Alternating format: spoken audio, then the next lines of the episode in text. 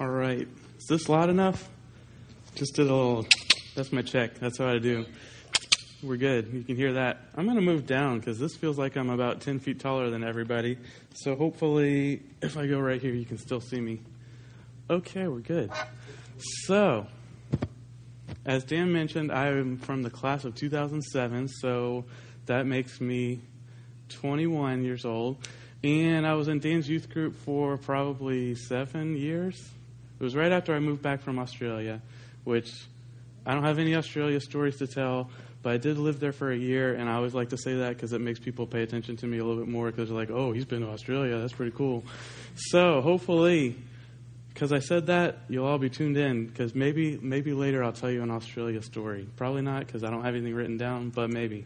So, um, as I said, um, I was in Dan's youth group for about seven years, and I was talking with the praise team when I got here, praise band.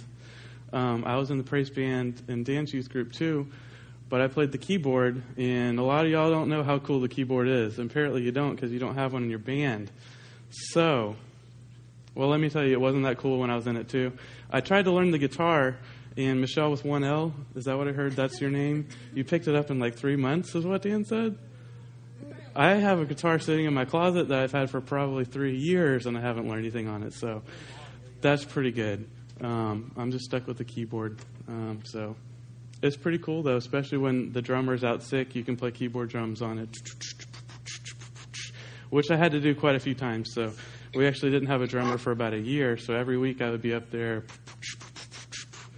which got pretty old, but it was pretty cool. So I encourage you when your drummer's out next time, you're pretty good, by the way. When he's out, get a keyboard up there. Somebody volunteer because you'll have the time of your life, guarantee. So, um, but like Dan, I don't know if you said this earlier, but this is my wife, Ashley. We got married in, on August 21st of last year. I had to remember that, but that was pretty good, so I'll get points for that. And just so you guys know, I'm in seminary right now, um, online. Um, and eventually we will move to Kentucky, which is where I'm going to seminary at, kind of online. Um, but we'll move there, and then I'll finish out, and then hopefully find a church to either work with the youth at, work in like an education, discipleship type thing, or as lead pastor is what I eventually want to do. So I have gotten to speak a couple times, and Dan told me I had about two hours, so I tried to clean, cram as much stuff as I could in that two hours, but I don't know if we're going to make it. So if I go over, you have to forgive me. But uh, next two hours, you're all mine. So that's what he told me. So I'm just kidding. It'll probably be like 15 minutes and we're done. Maybe. I don't know. We'll see. Um, I'm just kidding. I have a tendency to kind of speak for like 10 minutes at a time. That's kind of what has happened to me in the past. So we'll try not to do that, but I want to make sure you get the point of what I what I what I have here because I do believe this message is straight from God, and I think it's for each of you here tonight in one way or another. It may not be the, the way that I've intended it, but um, I think that you'll get a message out of this. So I want you to close your eyes, and I know teachers do this all the time, right? Close your eyes and imagine. It's mostly English teachers, weird English teachers. Sorry if there's any English teachers in here.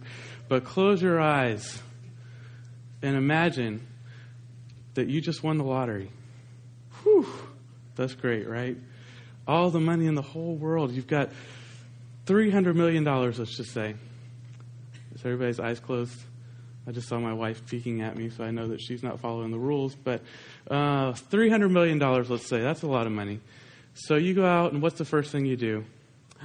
You tithe 30 million, right? Because that's 10%, right? So you give your tithe to the church. Then what do you do? You go out and buy a huge house, right? And what do you put in that house? All the coolest stuff that you can find. And what are you going to do? You got to drive to the house some, somehow, right? So you're going to buy a, a nice car. What's a nice car? Somebody yell out a nice car. A Lamborghini. That's right. What'd you say?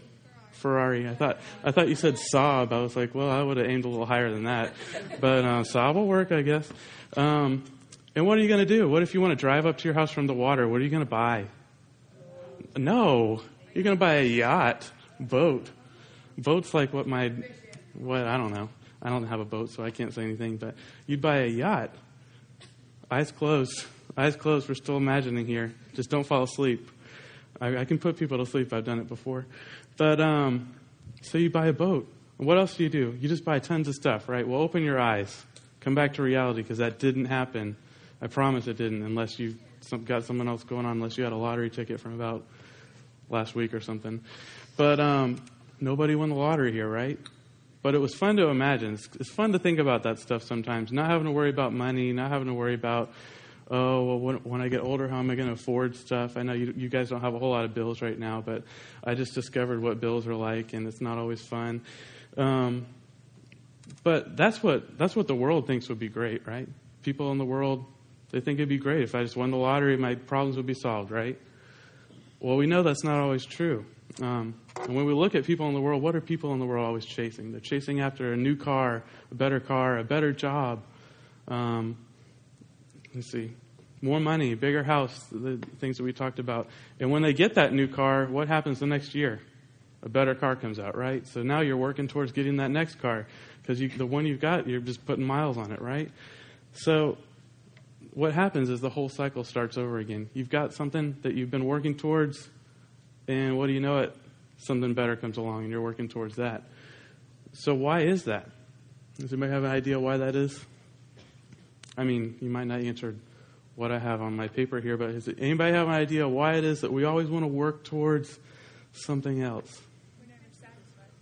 We're never satisfied. Did you preach about this last week? Did you really? Twice? Man, that's exactly right. As humans, what are we searching for? You have your hand, hand up? What is it? So you can prove you can do it. Yeah, that's true too. Um, un- unfortunately for you, she hit it right on the nail first, so that's why I wasn't even looking. Sorry. But as humans, we're never satisfied, are we? We're never satisfied with what we have. We're always looking for something else. And that's, that's kind of what our human nature is. Uh, we're never satisfied with what we have, but we're always striving towards something else. And maybe this is something you've got going on in your life. You say things like, if only I had a better car, better friends, a better boyfriend or girlfriend, then I'd be happy. Or I could be satisfied if I could be free from all my parents' rules, right? I mean, I remember all my parents' rules. My wife never had a curfew in high school, but I always had a curfew. 9:30. Just kidding. It was like 10:30, but uh, that's much better. But um, you know, we say I could be satisfied if I didn't have my parents yelling at me all the time, giving me all these rules, or I'd be happy if I could be popular or more popular. How many of us admit that we've said things like that once in a while? I know I have. You know, it's that's true. Everybody everybody thinks that. So the point I'm trying to make here is that we're all searching for something. We're all striving for something, whether we realize it or not. Um, and those things that we're all searching for and striving for are what we're living our lives for. So that's something we need to think about when we're thinking about, oh, I just wish I was more popular. Well, you need to check yourself and make sure you're not living your life to be more popular. Um, and the Bible gives us a, um, a great example of somebody that, that tried everything. He tried everything you can everything you could think of to see if that would satisfy that thirst in his soul for for satisfaction. And the person I'm talking about, does anybody have a guess? Anybody know? Close. Not to this question, but he is most of the time. Um, you were close. What did you say? You said King David. Who has another guess close to David? Son of David, Solomon, King Solomon. So, if you got your Bibles with you, turn to Ecclesiastes chapter 1.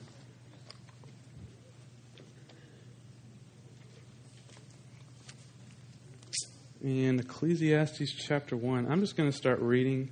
We're going to read um, a few verses in chapter 1, not the whole thing or anything, but I'm just going to start reading. So, if you're not there, I'm sorry, but you're too slow. So, Ecclesiastes chapter 1 verse 1 says, The words of the preacher, the son of David, king in Jerusalem.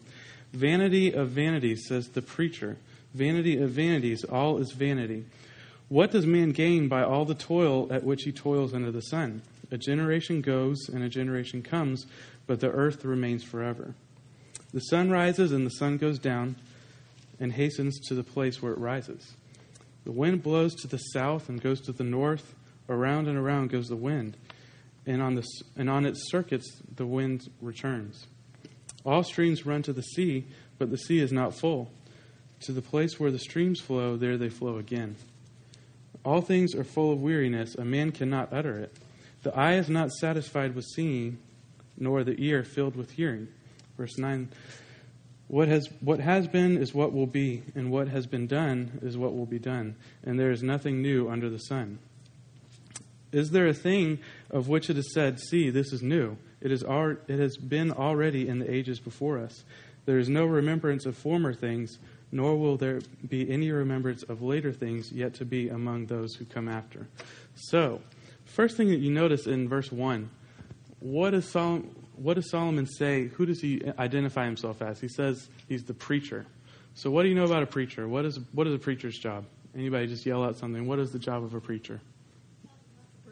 Tell the gospel, preach, that's right.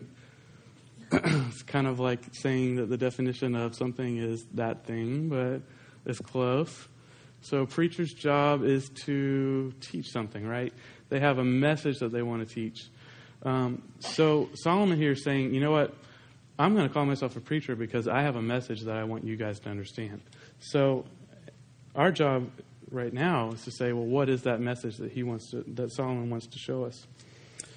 Well, Solomon, as I said before, he had the ability to get anything he wanted, to buy anything he wanted. He was the richest man probably in the history um, of the earth. Um, and he had the ability to buy anything he wanted, get anything he wanted. So he decided that he was going to have this experiment. He was going to acquire all these things, build all these different things, in an attempt to make himself feel satisfied and to feel that satisfaction that would that he thought would come with surely something that he could acquire on earth. So Ecclesiastes, the book of Ecclesiastes, is the story of this whole experiment that Solomon went um, that Solomon did. So Solomon, Solomon's experiment was to find something that brought meaning to life and made it worth living here on earth. So in um, actually, I didn't read verses 12 and 13, so let's go ahead and read that. I forgot to read that. So verse 12 in chapter 1 says, I, the preacher, had been king over Israel in Jerusalem, and I applied my heart to seek and to search out by wisdom all that is done under heaven. It is an unhappy business that God has given to the children of man to be busy with. So what he's saying is here, I've taken it upon myself that I'm going to try all these different things and see if I can find something that will satisfy me. So, who was Solomon? I mean, do, does anybody know anything about Solomon? What was what's Solomon probably most famous for? Um, the story, what's what's his most famous story about him in the whole Bible? Does anybody know? What was he more blank than than anybody else that's ever lived? He was rich. That's not what I'm looking. You you started to say it. He was wise. So you don't have to turn there, but I'm going to read it in 1 Kings chapter 3. Uh, my place got changed. 1 Kings chapter 3. Um, it's, it's the story of how Solomon got his wisdom. So I just want to read it real quick. In chapter 5, it says, and this is right after Solomon has taken over um, reign from his father David. And it says, At Gibeon, the Lord appeared to Solomon in a dream by night, and God said, Ask, ask what I shall give you. And Solomon said, You have shown great and steadfast love to your servant David, my father, because he walked before you in, in, faithfulness and righteousness and in uprightness of heart toward you.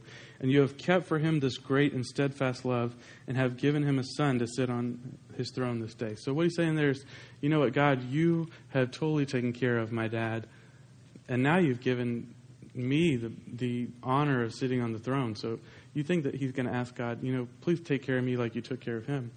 But what he ends up asking for in verse 9 says, Give your servant, therefore, an understanding mind to govern your people, that I may discern between good and evil. For who is able to govern this, your great people? And verse 10 says, It pleased the Lord that Solomon had asked this. And because he asked him, God gave it to him. So that's how he got his wisdom. So, Solomon was the wisest person that was ever on the earth, and the Bible says he was the wisest that will ever be on the earth. So nobody's wiser than him. Nobody today, nobody back in that time, nobody's wiser than him. Um, but he was also the king of Israel. So, like I think you said right there, he was also extremely rich. Like he had anything you could imagine. He had all the money from the kingdom that was coming in. Um, he had tons of people that were. I read this in a uh, book they had people that their job was just to trade with other um, nations to make money.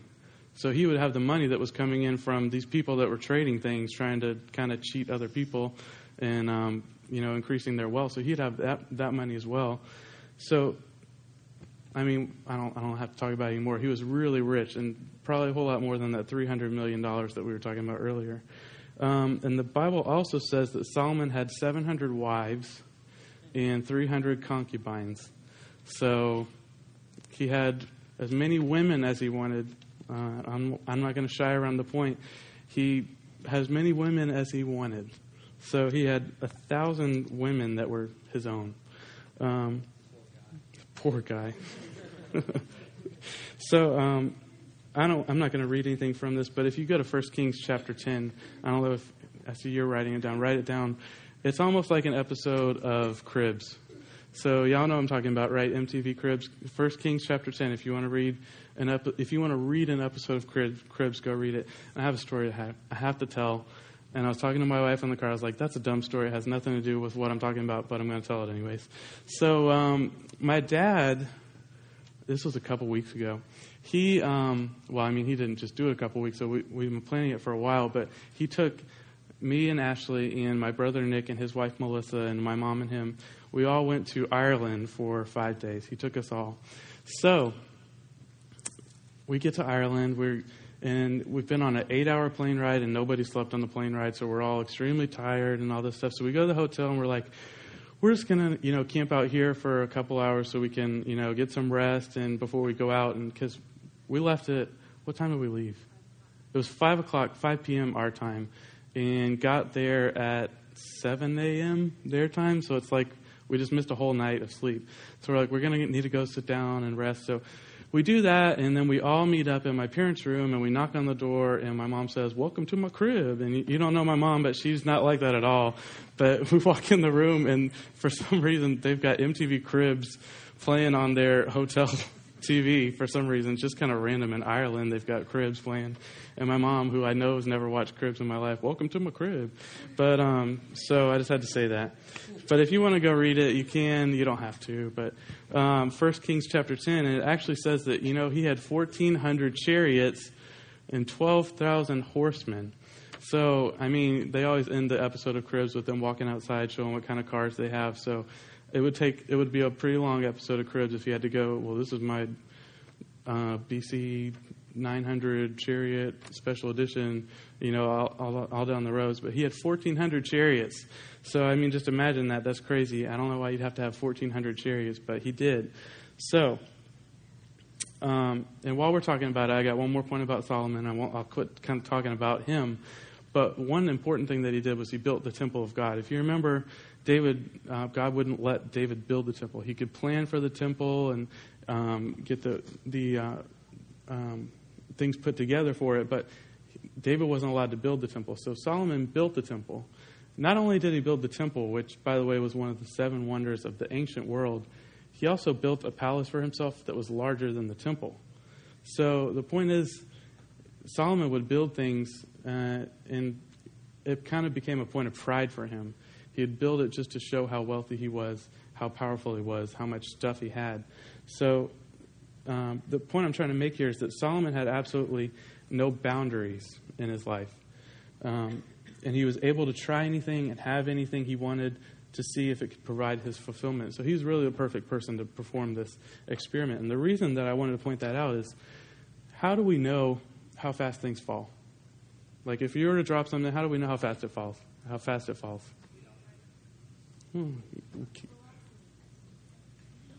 I don't know. I don't know if this is a good one to go with, but it's because somebody's done it before, right? Somebody's done it before us, so they wrote it down. I think it's 9.8 meters per second squared. I don't know. That was a long time ago that I was in physics.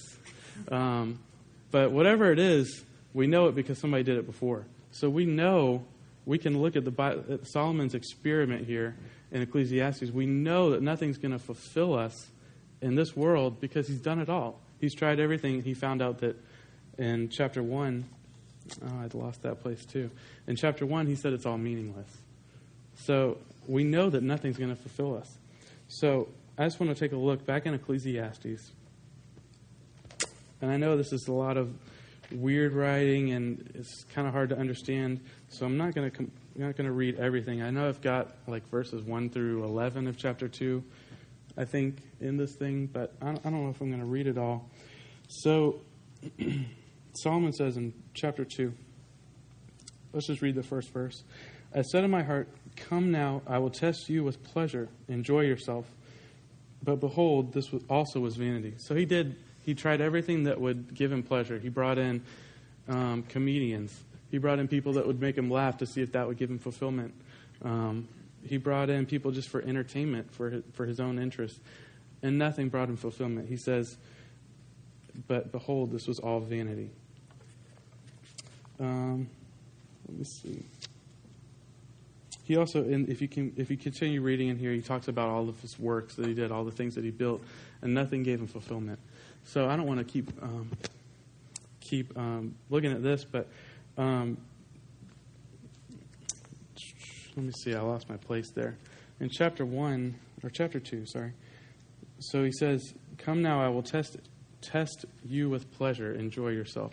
So he's like having a party for himself. It's basically what what um, what he's doing. And I also had had to tell this story because this is Dan's church, and my wife used to go to. Okay, this is kind of hard to explain, but we always tell people where how to find our church. It's the church right next to the church that has the pumpkin patch. So my wife, for her whole life, went to the pumpkin patch church, which is right next to our church. And in high school, I was like, why don't you come to our church because it's so much better than yours. We just don't have a pumpkin patch, but everything else is much better. So we were having a Super Bowl party, and it was at um, these people's house. They were Sunday school teachers of ours. And I have to tell this because Dan said I could. I asked his permission before. He said that y'all rag on him pretty a lot, so I can do it too. So my wife, who's never met Dan before, did not know that he stuttered. So, sorry. I'm not ragging on you. It's, it's who you are. It's who you are. So she didn't know that he stuttered. So, and she was, you know, trying to be cool and everything. So I guess Dan was saying something, and this is the first time I actually heard him stutter. And he said, ah, it was a Super Bowl party, and I forget what he said, but he got stuck on the word helmets. And he said, ha, ha, ha, helmets. Well, I mean, he does it better. Do it real quick. I'm just kidding. I wouldn't make you do that. But he said, ha ha ha, helmets. And Ashley was right there, and she goes, ha ha ha, helmets. I get it. I get it. So she's like laughing at him, and everybody's like, oh no, nobody told this girl that he stutters. So I don't know if she like came the next week or anything, but I think she was probably scared to be around him, like thinking he was going to be mad. But I don't know how I got off on that sidetrack. But I wrote it down in my notes somehow, so it means something when I wrote it. Doesn't mean that much here, so but Michelle with one L thought it was funny, so it was good for one person. So here we go. Oh, that's right. Solomon threw himself a party. So Super Bowl party. See, get the connection. Dan's church had to find a way to tie in that story somehow. Had to embarrass my wife a little bit, but not enough to where she'll be mad at me later. So we're good. So we tied it all in. Solomon had everything, and he still found nothing that provided him fulfillment in life. So we see in chapter two that he tried everything. So nothing, nothing gave him fulfillment. He decided everything under the sun was meaningless. What does that mean? Everything on this earth is meaningless. So, if we skip to chapter 12 of Ecclesiastes, we get to the Solomon makes this point of what he wants us to get from this. And I promise I'm wrapping up. I'm really close to the end here. So in chapter 12, he gives us a couple points of what he wants us to, to, to know from, from the, from the experiment. The First point was to remember the Creator in the days of your youth. Ecclesiastes, Ecclesiastes chapter 12, verse 1 says, Remember also the Creator in the days of your youth, before the evil days come and the years draw near, of which you will say, I have no pleasure in them. What he's saying there is honor God, follow God while you're young, so that when you're older and you look back at your life, you're not saying, Man, I wish I would have followed God sooner than now and not wasted the whole first part of my life. So he's saying there, remember the Creator in the days of your youth. The second thing he's saying, if you drop down to verse 13, is to fear God. Who knows what it means to fear God? Not be afraid, but fear like a father. That's what I was going to say. Who, who here fears your parents? If your parents are in here, you have to raise your hand. You fear your parents. What does that mean? You respect them. It's, it's almost like a respect um, because you know that they're, they have control over you, they're your parents, um, and that ultimately, you know, they are your parents. So uh, you got to listen to what they say. Um, so fearing God is kind of like that. It's, it's a respect, knowing that God is so much greater than you and so in control that you fear and you respect him because you know what he can do. So that's what he's telling us. Number, the first thing he's telling us is remember the Creator in the days of your youth. He's saying, don't get so old that you look back and you regret, you regret not following God. Second thing, fear God. The third thing he says in chapter in verse 13 is keep his commandments.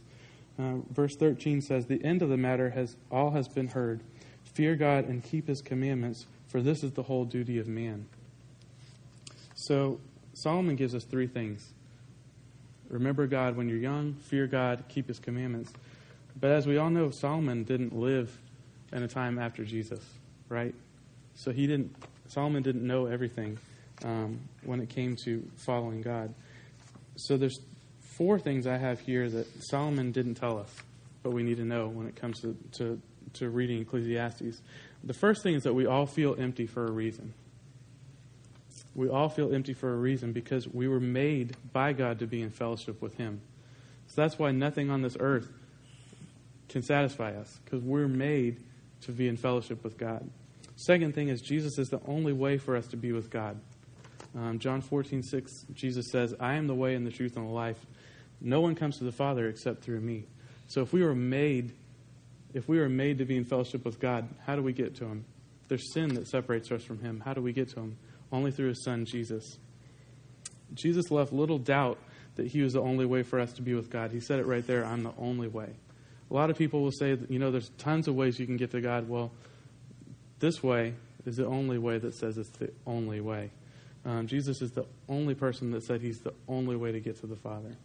And the third thing that we need to know is that Christians feel the emptiness um, as well, even after they receive Christ. And this may sound weird to a lot of you because, you know, we've, you've heard it said that once you receive Christ, you're one with God. Well, we're still on earth. So we feel this emptiness in our lives still because we're not where we're, we're not where our home is, our eternal home, um, and that's heaven. Um, in Romans 8 22 through 24, I don't have this on the screen, so you have to listen.